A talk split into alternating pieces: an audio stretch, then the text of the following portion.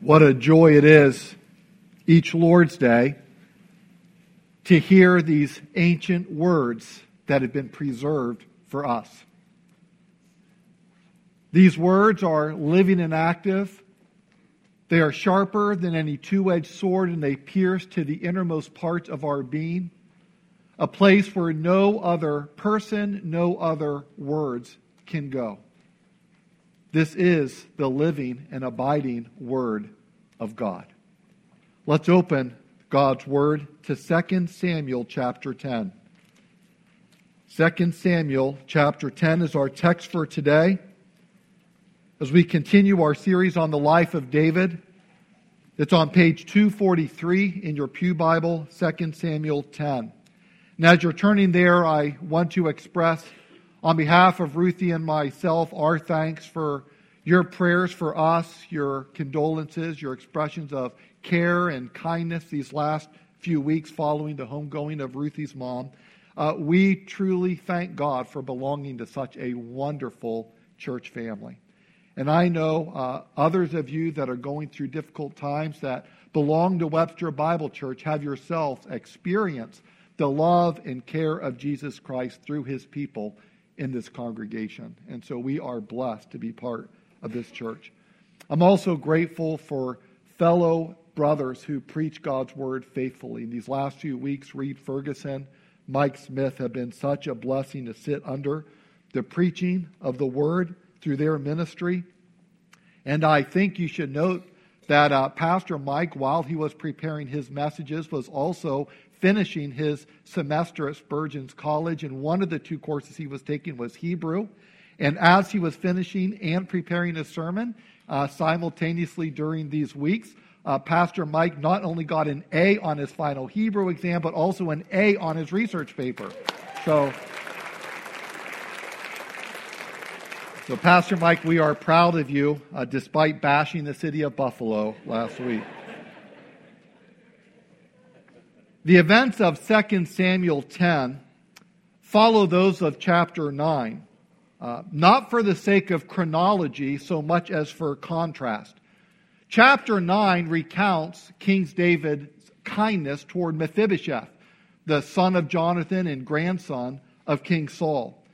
In chapter 10, David shows his kindness again, this time to Hanun, king of the Ammonites. But instead of being gratefully received, this time the king's kindness is shoved back in his face. So, first we see that the king's kindness is despised. Beginning 2 Samuel 10, verse 1, we read After this, the king of the Ammonites died, and Hanun his son reigned in his place. And David said, I will deal loyally with Hanun the son of Nahash as his father dealt loyally with me. Now, it's important to note that those words, deal loyally, uh, render the same Hebrew expression that is used repeatedly in the previous chapter where it is translated show kindness. And so if you have another English version like the New International Version of the Christian Standard Bible, you may have a translation that says something like this. After this, the king of the Ammonites died, and Hanun his son reigned in his place. And David said or thought, I will show kindness with Hanun the son of Nahash, as his father showed kindness with me. It's important to maintain that translation because the theme is the same. Just as King David showed kindness to Mephibosheth, now he is showing kindness to Hanun the king of the Ammonites. Continuing on in the second half of verse 2 through verse 4, we read So David sent by his servants to console him concerning his father. And David's servants came into the land of the Ammonites. But the princes of the Ammonites said to Hanun their lord, Do you think, because David has sent comforters to you, that he is honoring your father? Has not David sent his servants to you to search the city and to spy it out and to overthrow it? So Hanun took David's servants and shaved off half the beard of each and cut off their garments in the middle at the hips and sent them away. David is showing kindness here to the newly established King Hanun of the Ammonites. This kindness is even more amazing than David's kindness to Mephibosheth because the Ammonites had a history of hostility towards the people of Israel. When Israel left Egypt, they kindly requested if the, they could pass through the Ammonites' territory on their way to Canaan, the land that God had promised them, and the Ammonites refused to let them do it. The Israelites said, We won't bother anyone or anything along the way. We'll even, even repay anything that we eat. Just let us pass through. And they said no. Once Israel was established in the land of Canaan, the Ammonites teamed up with the Moabites to do battle against the Israelites, attacking them. When David's predecessor, King Saul, first became king, his first major conflict was with the Ammonites. We recall from 1 Samuel 11 that Nahash, Hanun's father, who was king at the time, uh, besieged Jabesh Gilead. And, and he said, The only way I'll make a treaty with you is if I shame your men by gouging out their right eye. Then we'll make a treaty with you. Otherwise, we're going to destroy you. And in desperation, the people of Jabesh Gilead reached out to King Saul, who came and rescued them with all the armies of Israel. And so there was not um, a nice relationship between uh, Nahash and Saul. So, probably the only reason that Hanun's father, King Nahash of the Ammonites, showed kindness to David was only because he was the enemy of King Saul, and David was on the run from Saul. But nevertheless, David wanted to show the same kindness to him that he had shown toward him. And yet, how does his son repay that kindness. Uh, David sends a delegation uh, to this new king instead of attacking him. Because when a new king came to power, it took time to get acclimated his position. It took time to consolidate his power, and this would leave the new king in a period of transition where he was more vulnerable to attack.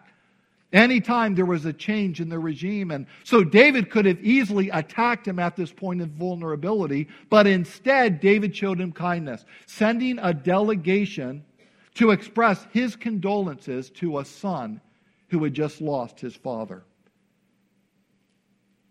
But instead of receiving the king's kindness, Hanun rejected it abruptly and maliciously. Why is that? Because Hanun chose to believe the princes of the Ammonites, the top military leaders and advisors. They interpreted David's kindness as a ruse, saying he's not here to express his condolences. He says that the real reason he has sent a delegation here is so that they can snoop around the city and size it up so that he can come and conquer it. They misread David's intentions entirely.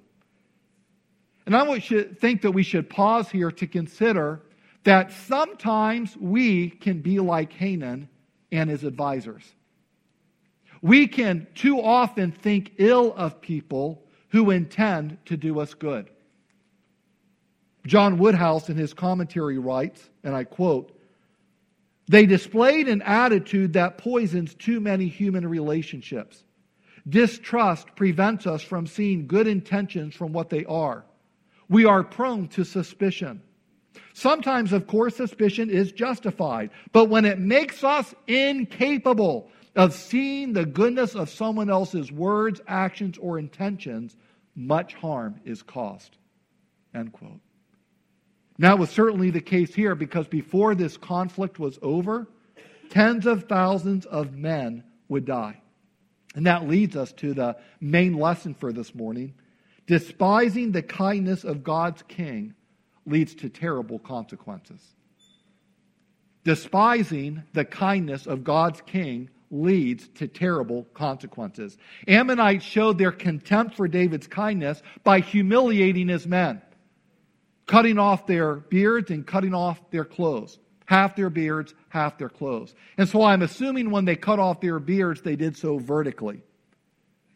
Maybe it was to emasculate them. Beards throughout history have been a sign of gruff masculinity, so maybe this was a way of uh, semi emasculating them.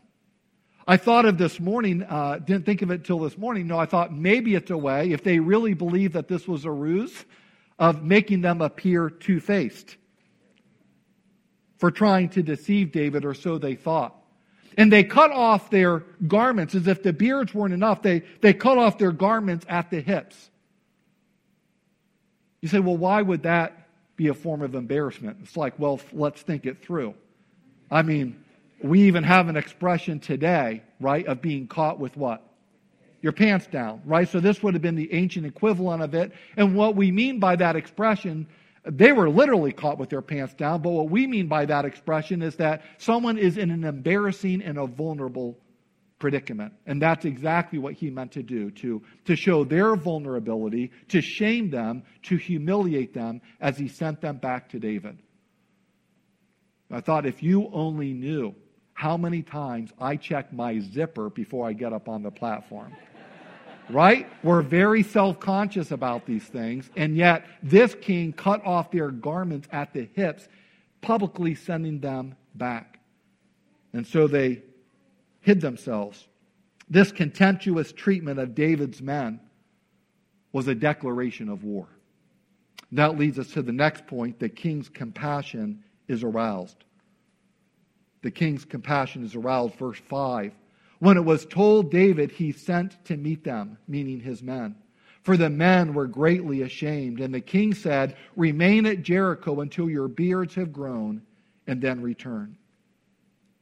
The Oxford English Dictionary defines compassion as sympathetic pity and concern for the sufferings or misfortunes of others.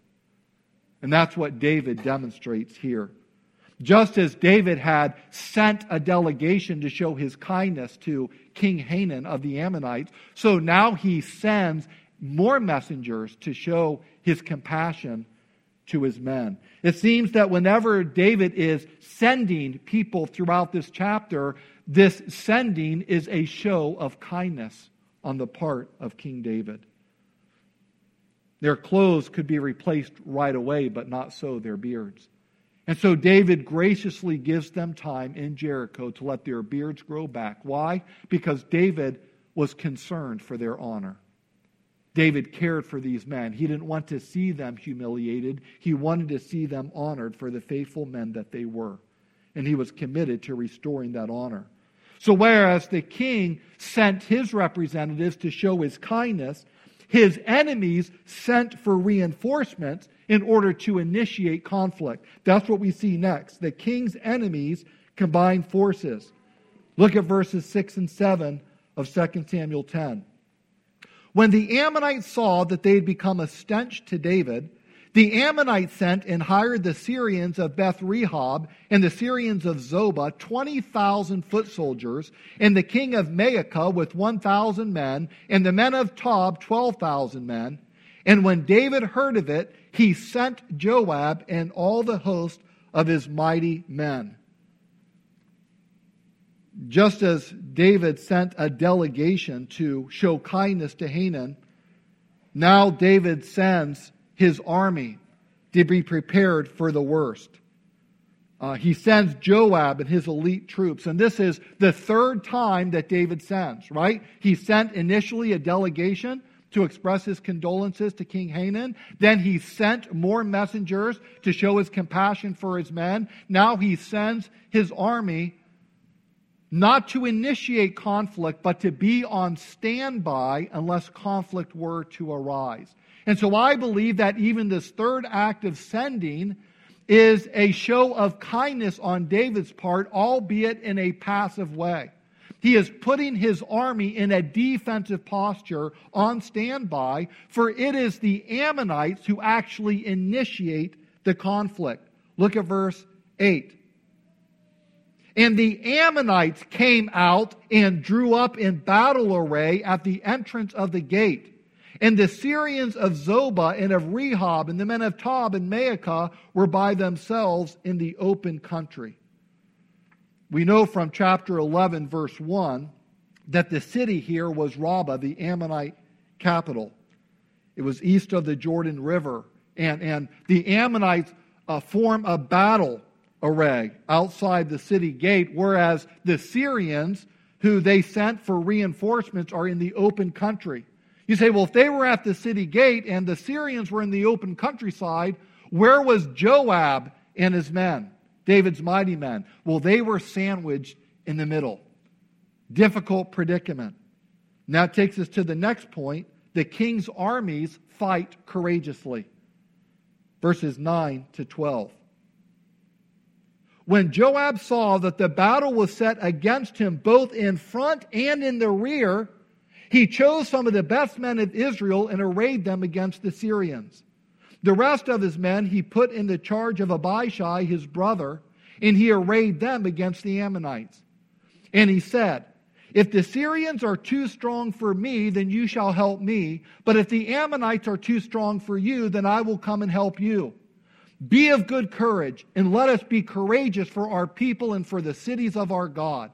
And may the Lord do what seems good to him. With the enemy before them and behind them, Joab and his brother Abishai stand back to back with the best men of Israel prepared to fight.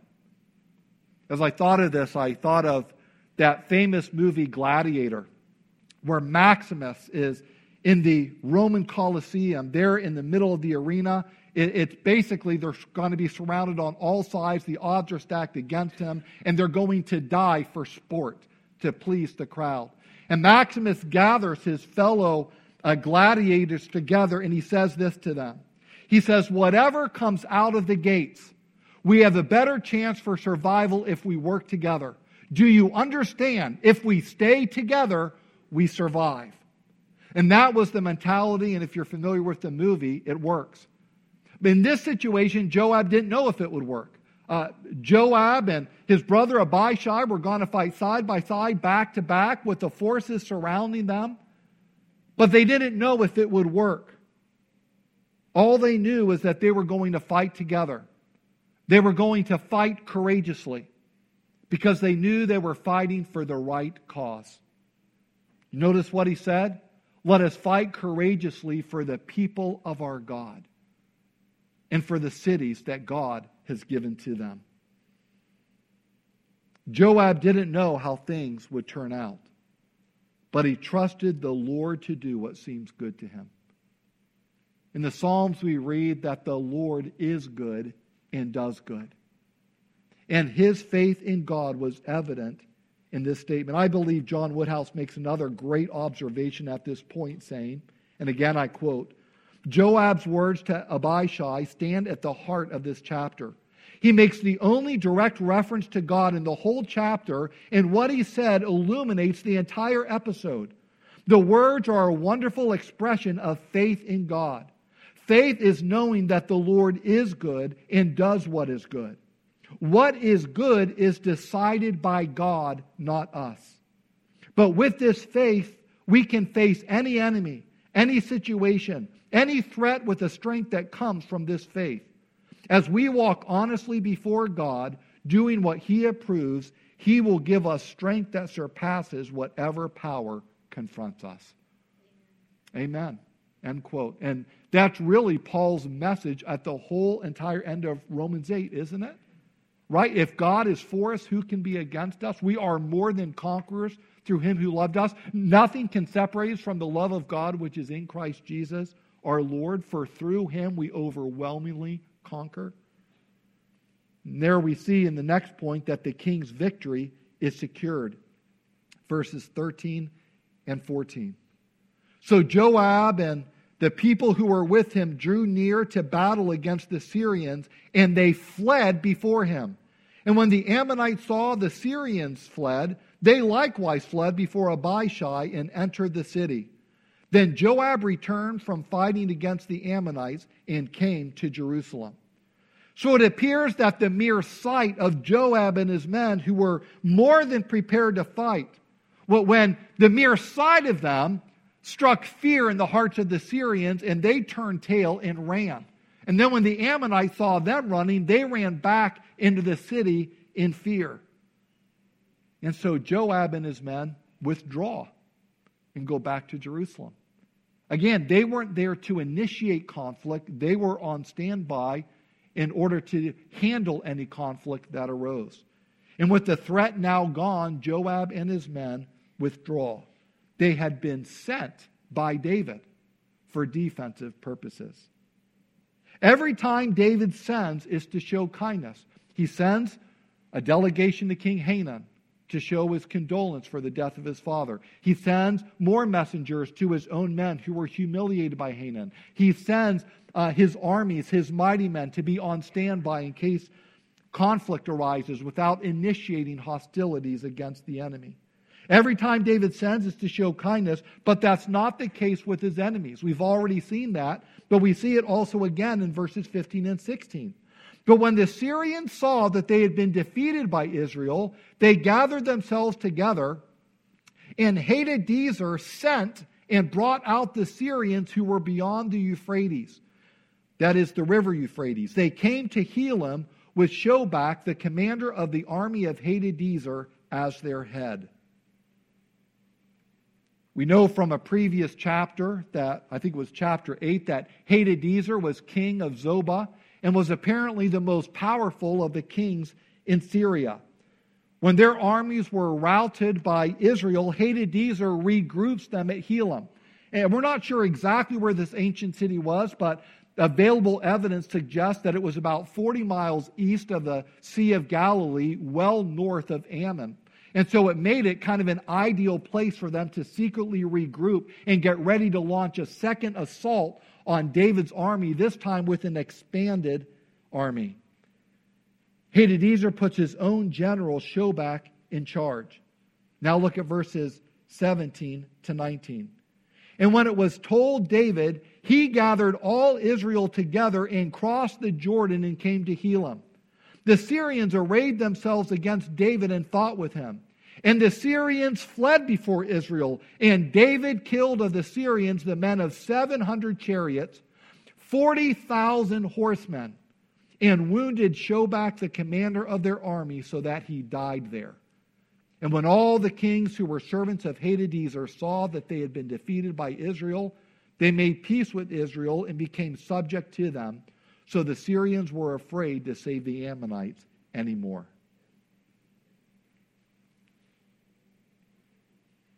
Scripture warns that pride goes before destruction and a haughty spirit before a fall. And the Syrians fell big time. Well over 40,000 of them died. Hadadezer's pride and persistent aggression led to a violent confrontation with King David himself. And as a result of that confrontation, over 40,000 men perished, and every knee was forced to bow to Israel's king. We've gone through this account rather quickly, but do you see how this historic account encapsulates the features of a far bigger story? The Lord God is the ultimate King who shows us kindness every single day of our lives. Paul affirms in Acts 17 that God Himself gives everyone life and breath and everything else. Every breath we take, every beat of our heart, everything we enjoy in life is from our kind God. The same was true of our first parents, Adam and Eve, in the Garden of Eden. But just like Hanun's advisors convinced him that David's intentions were dubious, so that old serpent, the devil, convinced Adam and Eve to question God's word, to doubt God's motives, and ultimately to defy God's authority by disobeying his words. And human beings have been doing that ever since. Scripture says no one does good, not even one. The way of peace they have not known. There is no fear of God before their eyes. People love to consume God's gifts while showing contempt for God Himself. They disregard His word, they disobey His commands, they disrespect His name, they denounce his servants, often humiliating them, shaming them. persecuting them. But Scripture says that all who do so will one day pay the price. That God is a patient and kind God, but He is also a God of justice and righteous wrath. And one day, those who reject God's kindness will pay the price. Listen to what Paul writes in Romans 2. Do you suppose, O oh man, that you will escape the judgment of God? Listen, or do you presume on the riches of his kindness and forbearance and patience, not knowing that God's kindness is meant to lead you to repentance? But because of your hard and impenitent heart, you, like the Ammonites, are storing up wrath for yourself on the day of wrath when God's righteous judgment will be revealed. One day, God's righteous judgment is going to be revealed in all its righteous fury. But the good news is that God's kindness has already been revealed through the ultimate king, God's own son, Jesus Christ, David's greater descendant. Pastor Mike reminded us from last week in Titus 3 that in him, that is, in Jesus Christ, the kindness and love of God our Savior appeared. Jesus Christ is God's kindness personified. He is the ultimate expression of God's kindness. Remember how David kept sending to show his kindness throughout 2 Samuel 10? Well, moments ago, brother Brad Wade prayed from John 3:16, "For God so loved the world that he gave his one and only son."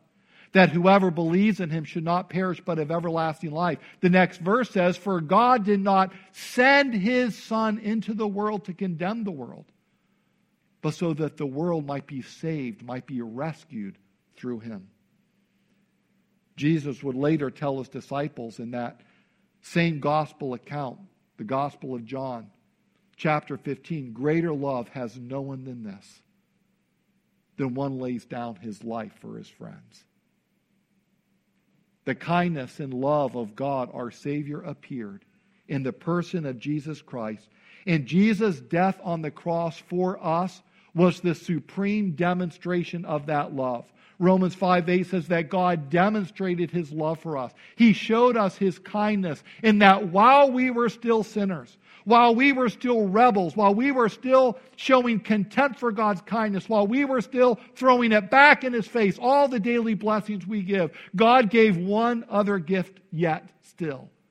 The greatest gift of all, his one and only Son. Jesus revealed God's kindness in this way through his death on the cross because we have rejected God's kindness in more ways than we could possibly count. Romans 6:23 for the wages of sin is death. That's the price we pay for rejecting God's daily kindnesses toward us, ignoring his word. But the Bible says that but the gift of God is eternal life through Jesus Christ our Lord. It's a gift because it can't be earned.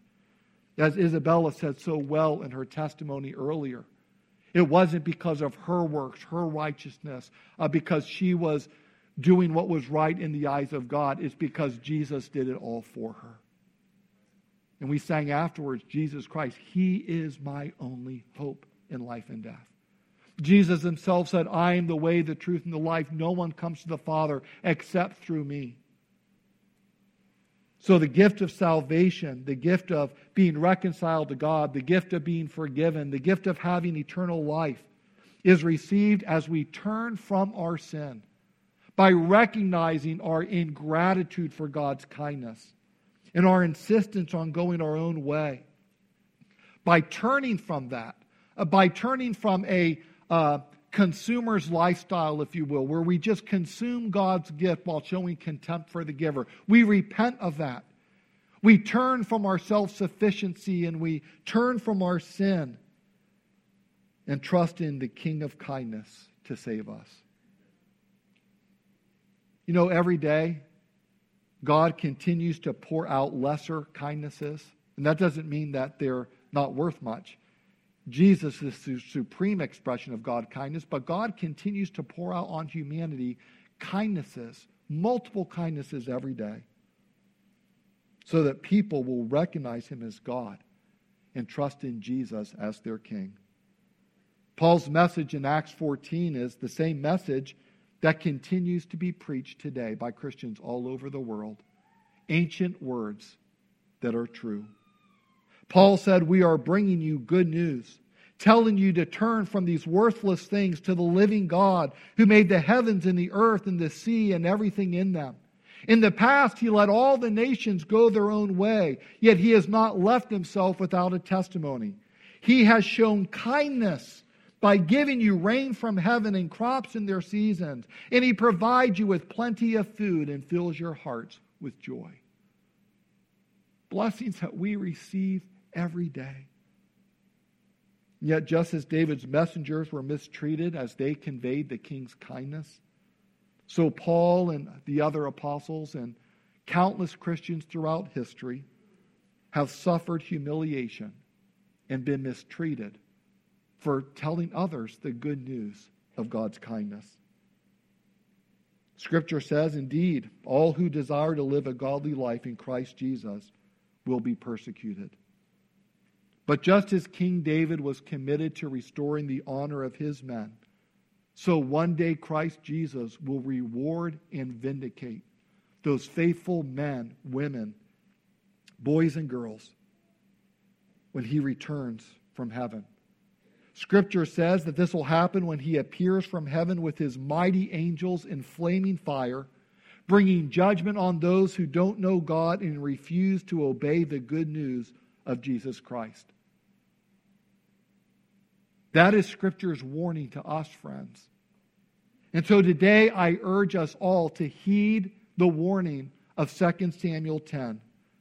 Despising the kindness of God's king ultimately leads to terrible consequences far greater consequences than even the Ammonites faced when they rejected King David's kindness. David showed kindness to Mephibosheth, and he gratefully received it. David showed kindness to Hanun and to the Ammonites, but they arrogantly and even maliciously rejected it. But the real question is, as one hymn writer put it, is what will you do? What will you do with King Jesus? Neutral you cannot be. One day your heart will be asking, What will he do with me? David was kind and he was patient with his enemies. But as we noted earlier, their persistent, relentless aggression led to a violent confrontation with King David himself. And at that point, many perished and every knee was forced to bow. God has exalted King Jesus, David's greater descendant, to the place of highest honor. Scripture says that God has given him a name that is above every name, that at the name of Jesus every knee should bow and every tongue confess that Jesus Christ is Lord to the glory of God the Father. As we look at this text, we ought to reflect on this thought. If only the Ammonites had welcomed King David's kindness in the first place. And if only they had repented and sought his pardon for abusing his kindness while there was still time to do so. He was so patient, so kind, but they just kept pushing. Friends, let's make sure that our response, that our response to the kindness of God through his son, King Jesus, is not like that of the foolish Ammonites. Let us receive our kind and patient King with gratitude and joy. Let's pray. Father, this is your word, ancient words that ring true today.